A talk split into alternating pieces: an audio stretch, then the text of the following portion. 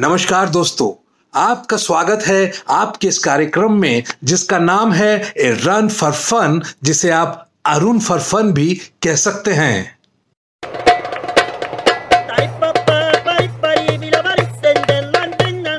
आप जानते ही हैं कि तालिबान ने पूरे अफगानिस्तान पर कब्जा कर लिया है और अब उन्होंने वहां का टीवी और रेडियो स्टेशन भी हथियार लिया है। सुनने में आया है कि वो लोग हमारे यहाँ के बेहद पॉपुलर और लॉन्ग रनिंग कार्यक्रम मन की बात के टक्कर में अब गन की बात कार्यक्रम लाने वाले हैं। तो भाइयों और भाइयों, हम आपको बता दें कि गोली चलाना आसान है पर गोली देना बहुत मुश्किल है।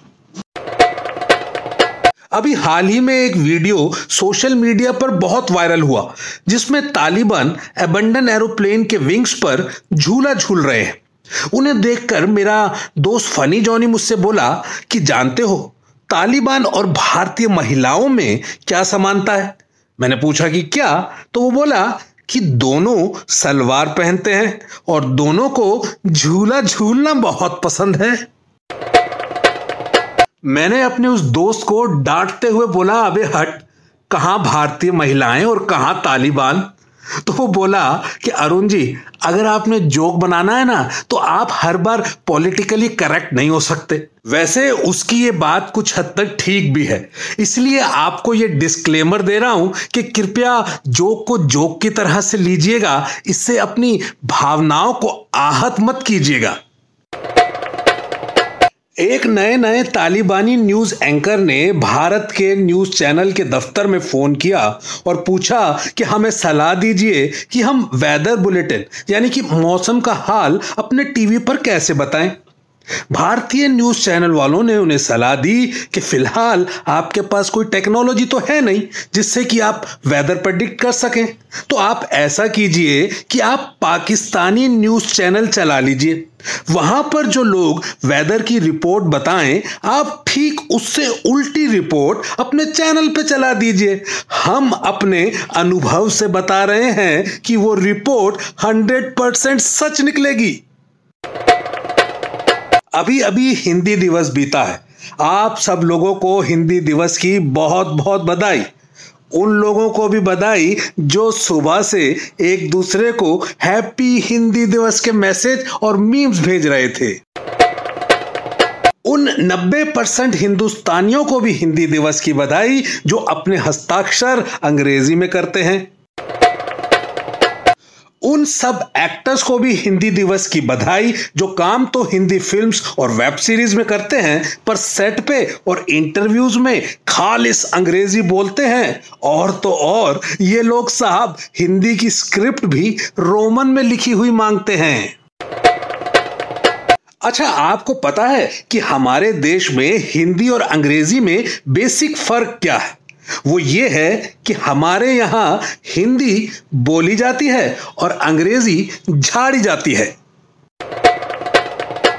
इस बार सोशल मीडिया पर एक पोस्ट जबरदस्त वायरल हुई जिसमें कि सिफारिश की गई थी कि आगे से हर हिंदी दिवस को ड्राई डे घोषित कर दिया जाए, क्योंकि अब यह कंफर्म्ड हो गया है कि अंग्रेजी दारू पीने के बाद हम भारतीय फर्राटेदार अंग्रेजी झाड़ने लगते हैं और तब तक झाड़ते रहते हैं जब तक हमारी अंग्रेजी दारू का नशा झड़ नहीं जाता है।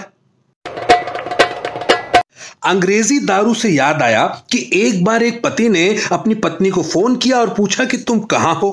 पत्नी बोली कि ब्यूटी पार्लर में। पति ने कहा कि तुम इतने पैसे ब्यूटी पार्लर में क्यों खर्च करती हो? पत्नी ने बोला, ताकि मैं सुंदर लगूं। तुम बताओ कि तुम कहां हो? पति बोला कि मैं बार में हूं। तो पत्नी ने कहा, अब तुम बताओ कि तुम इतने पैसे दारू में क्यों खर्च करते हो? तो पति बोला, अरे बिल्कुल तुम्हारे वाले रीजन के लिए, ताकि तुम मुझे हमेशा सुंदर ही लगती रहो। पत्नी ने कहा कि जो आदमी रोज शराब पीकर आए उसके लिए मेरे मन में कोई हमदर्दी नहीं। तो पति ने कहा कि मोहतरमा, जिसे रोज शराब मिल जाए उसे किसी हमदर्दी की जरूरत भी नहीं। अब वापस लौटते हैं हिंदी पर। क्या आपको मालूम है कि हिंदी में भी कुछ शब्द साइलेंट होते हैं जैसे कि जब दुकानदार आपसे कहता है कि आपको ज्यादा नहीं लगाएंगे, तो इसमें चूना शब्द साइलेंट होता है। वो कहना चाहता है कि आपको चूना ज्यादा नहीं लगाएंगे।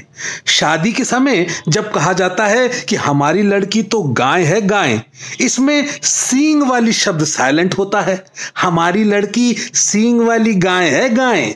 विदाई के वक्त जब दूल्हे से कहा जाता है कि ख्याल रखना, तो इसमें अपना शब्द साइलेंट होता है। वो कहना चाहते हैं कि भैया अपना ख्याल रखना। तो दोस्तों, आप भी अपना ख्याल रखना, हंसते हंसाते रहना और अगले हफ्ते आकर हमसे जरूर मिलना।